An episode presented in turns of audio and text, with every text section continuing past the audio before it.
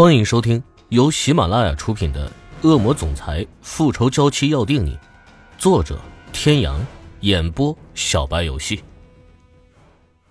第一百六十五集。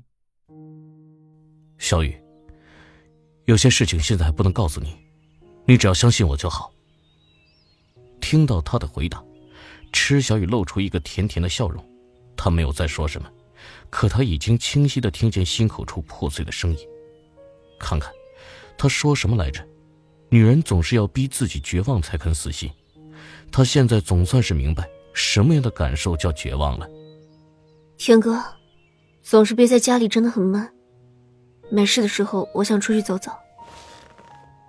略微思索了一下，欧胜天还是同意了，但叮嘱他一定要随时将手机带在身上，并且保证二十四小时开机。那样的话，他可以随时掌握他的行踪。医生临走的时候也交代过，如果可以，多让他出去散散心。精神受到刺激的人最忌讳整天闷在房子里，那样的话病情只会越来越重。关莲娜现在一心等着跟他订婚，他不会蠢的在这个节骨眼上动池小雨，惹毛了他对谁都没有好处。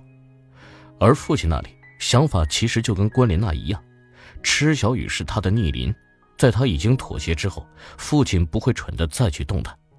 至少在订婚仪式之前，池小雨都是安全的。而在这期间，他必须要好好的查清楚，到底还有什么事是他不知道的。他总觉得以父亲的为人，他不同意池小雨的理由不会那么简单。天哥，我饿了。池小雨冲着欧胜天又是甜甜的一笑，知道了。池小雨看着他笑而不语，他站起身走了出去。门关上的那一刹那，池小雨的脸上哪里还有之前的半分笑容？他现在必须想办法从欧胜天那里问出父亲的下落。他要好好想想，应该找一个什么样的合理的理由，才不会引起他的怀疑。重新躺了回去，他决定暂时先刨除一切杂念，首先把身体养好，才能去想别的事情。想着想着，竟又睡了过去。端了一碗粥再次回来的欧胜天。看到他沉沉睡去的小脸，心中叹了口气，将粥放在了一边。接下来，他就要开始着手准备订婚仪式了。只希望小女人能够给他百分之百的信任，他一定会重新还她一片纯净的天空。小雨，一定要乖乖的等我。三天之后，关莲娜再度回到了别墅，而管家也回来了。他是唯一知道关莲娜孩子真相的人。可除了心疼小雨，他也没有别的办法，只能变着法的让厨房给他补身体。然而，吃小雨每天最难熬的就是喝各样的补汤。还好他肚子里的孩子现在月份小，暂时还没有出现什么孕吐的现象。他也知道，再这么拖下去，孩子一天天长大，他只会越来越舍不得的。可他一直找不到合适的时机，还有合适的理由询问父亲的下落。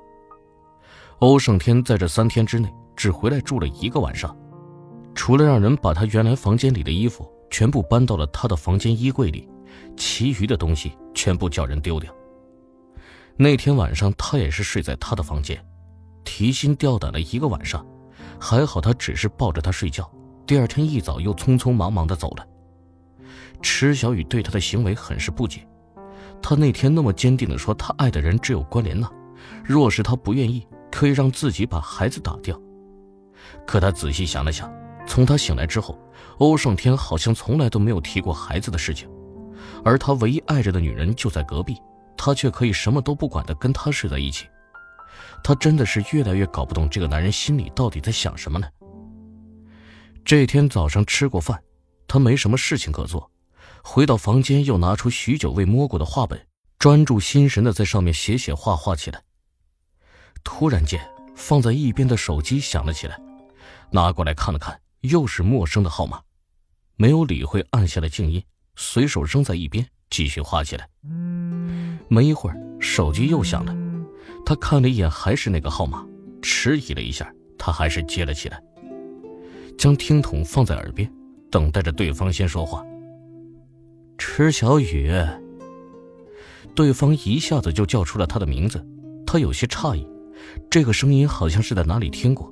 但他一时间想不起来。你是？怎么这么快就忘记我了？好歹我也是你的救命恩人呢。鬼手，真的是你啊？你怎么会想起来给我打电话的？想你了呗。怎么样？我现在在 Z 市，肯不肯赏脸出来陪我吃个饭？想都没想，池小雨一口答应了下来。约好了时间地点，聂明轩又调侃了一句：“哟，不怕你家那个醋坛子淹死你吗？”池小雨知道上次他被欧胜天整怕了，于是一本正经的回了一句：“放心，我不会告诉他的。”挂上电话，兴冲冲的跑进浴室洗了个澡，然后换了身衣服，化了个淡妆出了门。聂明轩这人虽然给人不怎么靠谱的感觉。不过，池小雨还是真心把他当朋友的。再不管怎么说，他也是救了自己一命的人。再说，他现在每天心情都很压抑，难得这时候能有人给他解闷何乐而不为呢？到了地方，池小雨有些傻眼，他还以为像聂明轩这么臭屁的人，肯定应该选择西餐厅或是咖啡厅一类能够彰显他身份的地方，却没有想到他订的地方居然会是火锅店。一进门，就看见角落里那张熟悉的俊脸，伸长了胳膊，使劲的朝他挥手示意。他笑着走了过去。好家伙，足足点了一桌子的菜。池小雨忍不住问了一句：“你是猪吗？”聂明轩白了他一眼，自顾自的将一盘盘菜下到滚沸的锅里，阵阵飘香，刺激的池小雨也不停的咽着口水。他其实还是挺喜欢吃辣的。不过欧胜天不喜欢，所以慢慢的他的口味也变得比较清淡。乍一看到火锅里翻滚的红红的底料，将他的馋虫顿时勾了上来。他也不跟聂明轩客气，坐下之后，两人就开始你争我抢的好一番大快朵颐。吃完之后，池小雨捧着肚子大呼痛快，他已经很久没有这么敞开肚皮的吃过一顿饭了。一开始他还嘲笑聂明轩是猪。可事实证明，他比他更像猪，都一样的能吃。现在满桌子除了空盘子，再也看不到任何的东西了。付过账之后，聂明轩拉着池小雨压马路，美其名曰“饭后百步走，能活九十九”。对于他的这些突发奇想，池小雨早就已经习惯了。再说刚才确实也是吃撑了，散散步消化一下也好。走出去后没多久，聂明轩带着他进入了一条繁华的街道，路两边高楼耸立，各式各样的街边小店，人流也明显多了很多。聂明轩一直护在他的身侧，避免他被过往的行人碰撞。